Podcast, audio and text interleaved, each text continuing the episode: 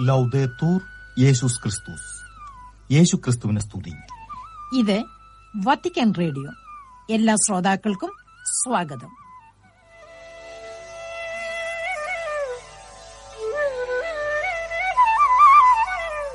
ശ്രോതാക്കൾക്കേവർക്കും നമസ്കാരം. ഇന്നത്തെ മലയാളം സംരക്ഷണത്തിൽ നോമ്പുകാല പ്രത്യേക പരിപാടി കേൾക്കാം.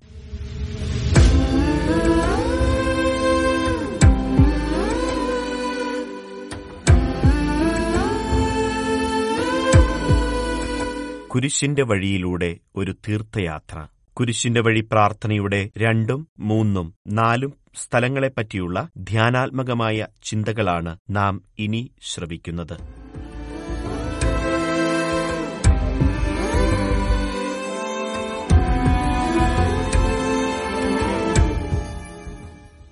പ്രാർത്ഥന സ്മരണ തീർത്ഥാടനം എന്നിങ്ങനെ വ്യത്യസ്തവും എന്നാൽ പരസ്പരം ബന്ധപ്പെട്ടിരിക്കുന്നതുമായ മൂന്ന് തലങ്ങളിലാണ് കുരിശിന്റെ വഴി പ്രാർത്ഥനയുടെ ഉള്ളടക്കം. ഒരു വിശ്വാസിയെ സംബന്ധിച്ചിടത്തോളം ക്രിസ്തുവിന്റെ കാൽവരിയിലേക്കുള്ള യാത്ര സഹിക്കാവുന്നതിനും അപ്പുറമാണ്. മനുഷ്യന്റെ പാപങ്ങളുടെ ഭാരമായ കുരിശും വഹിച്ചുകൊണ്ട് മുള്ളുകൾ നിറഞ്ഞ പാതയിലൂടെ ഏകനായും നഗ്നനായും അപമാനിക്കപ്പെട്ടും പീഡകൾ സഹിച്ചും നടന്നു നീങ്ങുന്ന യേശുവിന്റെ ചിത്രം പോലും നമ്മുടെ കണ്ണുകളെ ഈറനണിയിക്കുന്നതാണ്.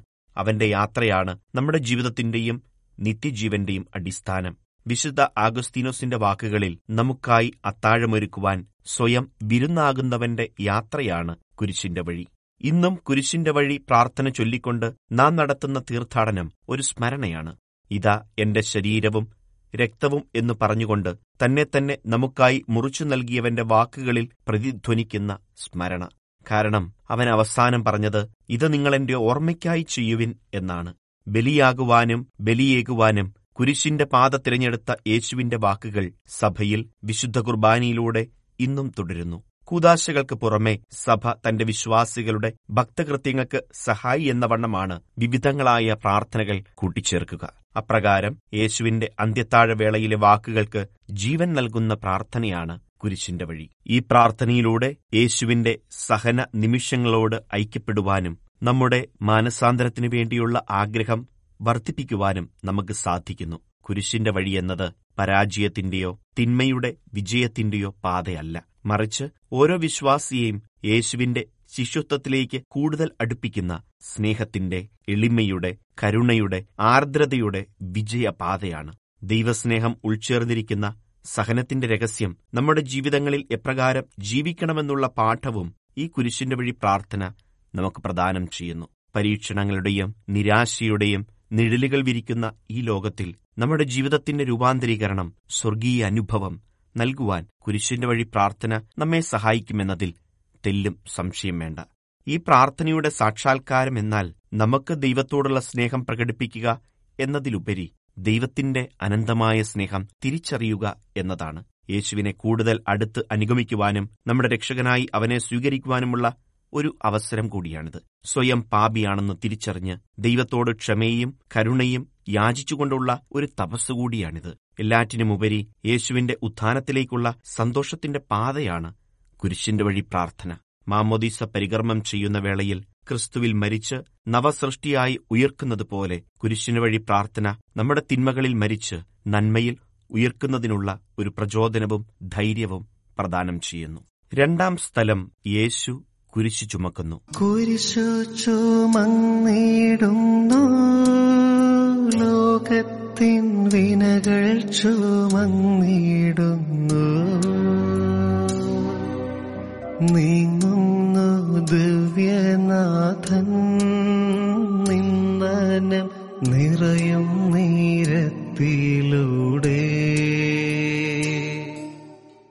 മുതൽ പീലാത്തോസ് അവനെ വിട്ടയക്കുവാൻ ശ്രമമായി. എന്നാൽ യഹൂദർ വിളിച്ചു പറഞ്ഞു ഇവനെ മോചിപ്പിക്കുന്ന പക്ഷം നീ സീസറിന്റെ സ്നേഹിതനല്ല. തന്നെ തന്നെ രാജാവാക്കുന്ന ഏവനും സീസറിന്റെ വിരോധിയാണ്. ഈ വാക്കുകൾ കേട്ടപ്പോൾ പീലാത്തോസ് യേശുവിനെ പുറത്തേക്ക് കൊണ്ടുവന്ന് കൽത്തളം ഹെബ്രായ ഭാഷയിൽ ഗബ്ബാത്ത എന്ന് വിളിക്കപ്പെടുന്ന സ്ഥലത്ത് ന്യായാസനത്തിൽ ഇരുന്നു. അന്ന് പെസഹായുടെ ഒരുക്കത്തിനുള്ള ദിവസമായിരുന്നു. ഏകദേശം ആറാം മണിക്കൂറുമായിരുന്നു. അവൻ യഹൂദരോട് പറഞ്ഞു ഇതാ നിങ്ങളുടെ രാജാവ്. അവർ വിളിച്ചു പറഞ്ഞു കൊണ്ടുപോകൂ. അവനെ കൊണ്ടുപോയി കുരിശിൽ തറയ്ക്കൂ. പീലാത്തോസ് അവരോട് ചോദിച്ചു നിങ്ങളുടെ രാജാവിനെ ഞാൻ ക്രൂശിക്കണമെന്നോ? പുരോഹിത പ്രമുഖന്മാർ പറഞ്ഞു സീസർ അല്ലാതെ ഞങ്ങൾക്ക് വേറെ രാജാവില്ല. അപ്പോൾ അവൻ യേശുവിനെ ക്രൂശിക്കാനായി അവർക്ക് വിട്ടുകൊടുത്തു. യേശുവിന്റെ തിരുത്തോളിലേക്ക് വെച്ചുകൊടുത്ത കുരിശിന്റെ ഭാരം എന്റെ അകൃത്യങ്ങളുടെയും തിന്മയുടെയും പാപങ്ങളുടെയും ഭാരമാണ്. പക്ഷേ പാപിയുടെ മാനസാന്തരത്തിനായി കുരിശു വഹിക്കുവാൻ യേശു തന്നെ തന്നെ കുനിഞ്ഞുകൊടുക്കുന്നു. പഴയ നിയമത്തിൽ ഇസ്രായേൽ ജനതയുടെ പ്രാണരക്ഷയ്ക്കു വേണ്ടി പിച്ചള സർപ്പത്തെ മരുഭൂമിയിൽ ഉയർത്തിയതുപോലെ പുതിയ നിയമത്തിൽ നിത്യപ്രാണനു വേണ്ടി ദൈവപുത്രൻ കുരിശു ഉയർത്തുന്നതിനു പകരം കുരിശു വഹിക്കുന്നു ഇതാ ലോകത്തിന്റെ പാപങ്ങൾ വഹിക്കുന്ന ദൈവത്തിന്റെ കുഞ്ഞാടെന്ന സ്നാപക യോഹന്നാന്റെ പ്രവചന വാക്കുകൾ ഈ രണ്ടാം സ്ഥലത്ത് അന്വർത്ഥമാകുന്നു. മരുഭൂമി പോലെ നിശബ്ദത പരന്നു നിൽക്കുന്ന പീലാത്തോസിന്റെ കൊട്ടാരത്തിന്റെ മട്ടുപ്പാവിൽ ലോകത്തിന്റെ നാഥനായ യേശുവിന്റെ തോളിൽ വെച്ചുകൊടുത്ത കുരിശ് പിന്നീട് രണ്ടായിരം വർഷങ്ങൾക്കിപ്പുറം ക്രൈസ്തവന്റെ അടയാളമായി മാറിയെങ്കിൽ അതിന്റെ ചൈതന്യം അവർണനീയമാണ്. കുരിശ് ചുമക്കുന്ന യേശുവിന്റെ കണ്ണുകളിൽ പ്രതിഫലിക്കുന്നത് ലോകം മുഴുവനുമാണ്. അവന്റെ അധരങ്ങളിൽ മന്ത്രിച്ചത് സങ്കീർത്തനങ്ങളാണ്. അപമാനത്തിന്റെ അടയാളമായ കുരിശിനെ ആരാധനയുടെ അടയാളമാക്കി മാറ്റിയവനാണ് യേശു. പിലാത്തോസിന്റെ ഭയത്തിനു മുൻപിൽ ഭയമെന്നത് ദൈവത്തോടുള്ള അടുപ്പവും തിന്മയിൽ നിന്നുമുള്ള അകലവും മാത്രമാണെന്ന് കാട്ടിത്തരുവാനും യേശു ഉപയോഗിക്കുന്ന അടയാളം കുരിശിന്റേതാണ്. കുരിശിനെ പുണരുന്ന യേശുവിലാണ് പ്രവാചകരുടെ വാക്കുകളുടെ പൂർത്തീകരണം നമുക്ക് കാണുവാൻ സാധിക്കുക. യേശയ പ്രവാചകന്റെ സഹനദാസനെ പറ്റിയുള്ള പ്രവചനത്തിൽ അവന്റെ മുറിവുകളാൽ നാം സുഖപ്പെടുന്നുവെന്നാണ് പറയുക. ഇപ്രകാരം യേശുവിന്റെ കുരിശ് നിത്യരക്ഷയ്ക്കായുള്ള ഒരു മരുന്നു കൂടിയാണ്. ഇന്നും ദേവാലയങ്ങളിൽ കുരിശിന്റെ ചുവട്ടിലേക്ക് ജനലക്ഷങ്ങൾ ഒഴുകിയെത്തി തങ്ങളുടെ വേദനകളും നൊമ്പരങ്ങളും രോഗങ്ങളും ആകുലതകളുമെല്ലാം ഇറക്കി വയ്ക്കുമ്പോൾ കുരിശിന്റെ വഴിയുടെ ഈ രണ്ടാം സ്ഥലം നമ്മുടെ മനസ്സിലേക്ക് ഓടിയെത്തണം. കുരിശാണ് രക്ഷ. കുരിശിലാണ് രക്ഷ. കുരിശെ നമിച്ചിടുന്നു എന്ന ഗാനത്തിന്റെ ഈരടികളിൽ നമ്മുടെ ജീവിതത്തിന്റെ കുരിശും നമുക്ക് സമർപ്പിക്കാം.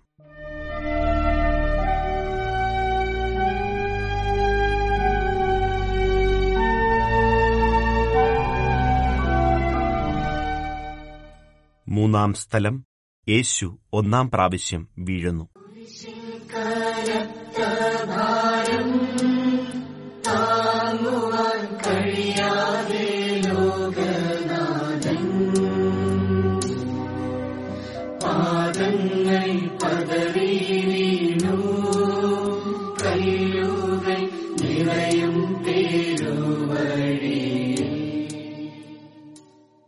നമ്മുടെ ദുഃഖങ്ങളാണ് അവൻ ചുമന്നത്.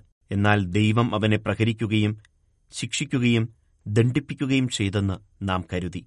നമ്മുടെ അതിക്രമങ്ങൾക്കു വേണ്ടി അവൻ മുറിവേൽപ്പിക്കപ്പെട്ടു. നമ്മുടെ അകൃത്യങ്ങൾക്കു വേണ്ടി ക്ഷതമേൽപ്പിക്കപ്പെട്ടു. അവന്റെ മേലുള്ള ശിക്ഷ നമുക്ക് രക്ഷ നൽകി. അവന്റെ ക്ഷതങ്ങളാൽ നാം സൗഖ്യം പ്രാപിച്ചു. ആടുകളെപ്പോലെ നാം വഴിതെറ്റിപ്പോയി. നാം ഓരോരുത്തരും സ്വന്തം വഴിക്കുപോയി നമ്മുടെ അകൃത്യങ്ങൾ കർത്താവ് അവന്റെ മേൽ ചുമത്തി. അവൻ മർദ്ദിക്കപ്പെടുകയും പീഡിപ്പിക്കപ്പെടുകയും ചെയ്തു. എങ്കിലും അവൻ ഉരിയാടിയില്ല. കൊല്ലാൻ കൊണ്ടുപോകുന്ന കുഞ്ഞാടിനെപ്പോലെയും രോമം കത്തിരിക്കുന്നവരുടെ മുൻപിൽ നിൽക്കുന്ന ചെമ്മരിയാടിനെപ്പോലെയും അവൻ മൗനം പാലിച്ചു. അവനൊരു അതിക്രമവും ചെയ്തില്ല. അവന്റെ വായിൽ നിന്ന് വഞ്ചന പുറപ്പെട്ടുമില്ല. അവന് ക്ഷതമേൽക്കണമെന്നത് കർത്താവിന്റെ ഹിതമായിരുന്നു. യേശയ പ്രവാചകന്റെ തിരുവചനങ്ങൾ. യേശുവിന്റെ ആദ്യ വീഴ്ച എന്റെ പാപങ്ങളുടെ ഭാരം ഏറിയതുകൊണ്ടാണ്. പക്ഷെ അവന്റെ കണ്ണുകളിൽ പരിഭവമോ അധരങ്ങളിൽ പരാതിയോ ഇല്ല. മറിച്ച് അവൻ ഭൂമിയിലേക്ക് പതിച്ചപ്പോൾ ഭൂമിയോളം താഴ്ന്നവന്റെ വലിപ്പം മറ്റുള്ളവർ തിരിച്ചറിയാതെ പോകുന്നു.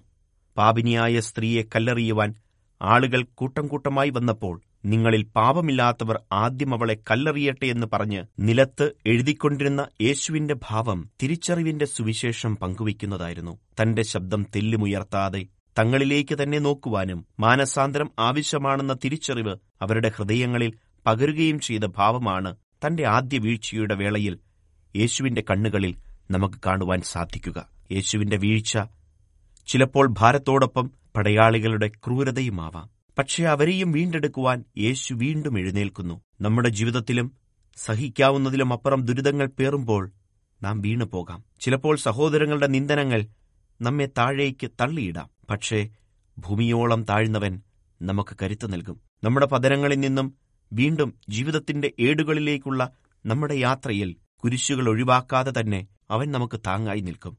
എന്നാൽ പതനങ്ങളിൽ നിന്നും എഴുന്നേൽക്കുമ്പോൾ മാനുഷികമായി നാം ആദ്യം ആഗ്രഹിക്കുക കുരിശിനെ എത്രയും വേഗം മാറ്റിവെക്കുവാൻ വേണ്ടിയാണ്. കുരിശില്ലാത്ത യാത്രയിൽ നമുക്ക് പെട്ടെന്ന് കാലിടറും.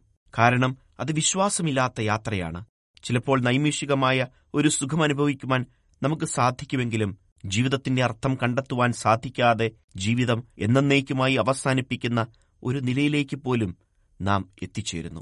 എന്നാൽ പതനങ്ങളിൽ നമ്മോടൊപ്പമായിരിക്കുന്നവന്റെ കരം പിടിച്ചുകൊണ്ട് അവന്റെ സ്നേഹത്തിൽ വിശ്വാസത്തോടെയും പ്രത്യാശയോടെയും ജീവിതം നയിക്കുവാൻ കുരിശിന്റെ വഴി പ്രാർത്ഥനയിലെ മൂന്നാം സ്ഥലം നമ്മെ സഹായിക്കട്ടെ.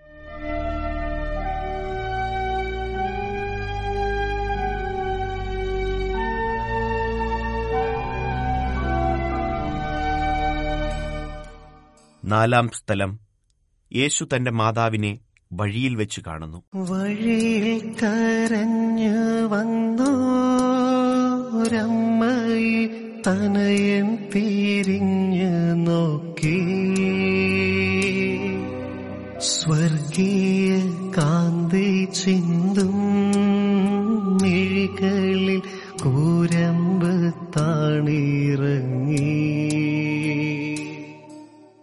ശിമിയോൻ അവരെ അനുഗ്രഹിച്ചുകൊണ്ട് അവന്റെ അമ്മയായ മറിയത്തോട് പറഞ്ഞു ഇവൻ ഇസ്രായേലിൽ പലരുടെയും വീഴ്ചയ്ക്കും ഉയർച്ചയ്ക്കും കാരണമാകും. ഇവൻ വിവാദ വിഷയമായ അടയാളവുമായിരിക്കും. അങ്ങനെ അനേകരുടെ ഹൃദയവിചാരങ്ങൾ വെളിപ്പെടും. നിന്റെ ഹൃദയത്തിലൂടെ ഒരു വാൾ തുളച്ചു കയറും. പിന്നെ അവൻ അവരോടൊപ്പം പുറപ്പെട്ട് നസ്രത്തിൽ വന്ന് അവർക്ക് വിധേയനായി ജീവിച്ചു. അവന്റെ അമ്മ ഇക്കാര്യങ്ങളെല്ലാം ഹൃദയത്തിൽ സംഗ്രഹിച്ചു. വിശുദ്ധ ലൂക്കായുടെ സുവിശേഷം രണ്ടാം അധ്യായത്തിൽ പ്രതിപാദിക്കുന്ന സംഭവമാണിത്. ബാലനായ യേശുവിനെ പാരമ്പര്യമനുസരിച്ച് ദേവാലയത്തിൽ കാഴ്ചവെക്കുവാൻ കൊണ്ടുപോകുന്ന അവസരത്തിൽ സിമിയോൻ എന്ന മഹാത്മാവ് മാതാവിനോട് പറഞ്ഞ വാക്കുകളുടെ സംഗമമാണ് കാൽവരി യാത്രയിൽ യേശുവും മാതാവും തമ്മിലുള്ള കണ്ടുമുട്ടലിൽ പൂർത്തിയാക്കപ്പെടുക. തന്റെ ഹൃദയത്തിലൊരു വാൾ കടക്കുമെന്ന സിമിയോന്റെ വാക്കുകൾ കാൽവരി യാത്രയിൽ വേദനയുടെ പറഞ്ഞറിയിക്കാനാവാത്ത കഠിനതയാണ് മറിയത്തിന് സമ്മാനിച്ചത്. താൻ പൊന്നുപോലെ നോക്കി വളർത്തിയ ഏകമകനെ തന്റെ കൺമുൻപിൽ പീഡിപ്പിക്കുന്നത് കാണുമ്പോൾ ഏതമ്മയ്ക്കാണ് സഹിക്കാൻ പറ്റുക?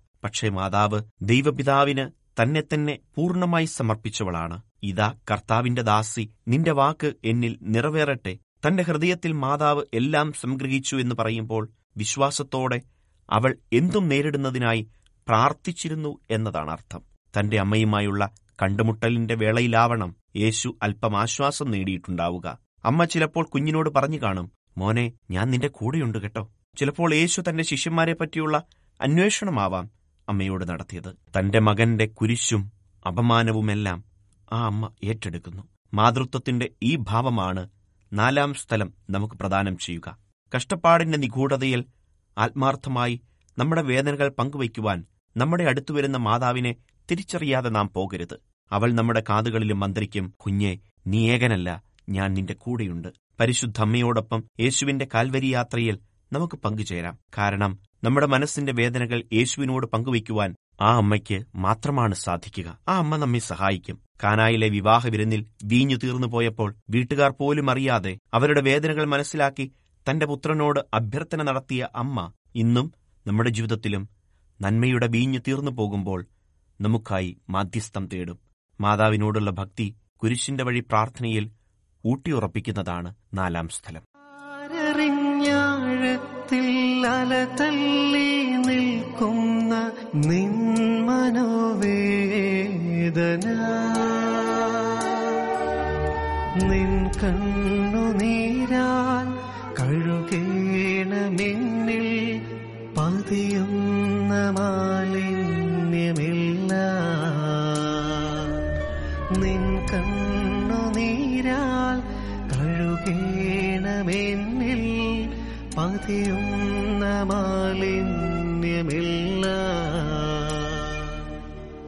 കുരിശിന്റെ വഴി പ്രാർത്ഥനയിൽ യേശു നമുക്ക് കാട്ടിത്തരുന്ന സ്നേഹത്തിന്റെ പാതയിൽ വിശ്വാസത്തോടെ തീർത്ഥാടനം നടത്തുവാൻ നമുക്കേവർക്കും സാധിക്കട്ടെ. കുരിശിന്റെ വഴി പ്രാർത്ഥനയുടെ ധ്യാനാത്മകമായ ചിന്തകളാണ് നാം ഇതുവരെ ശ്രവിച്ചത്.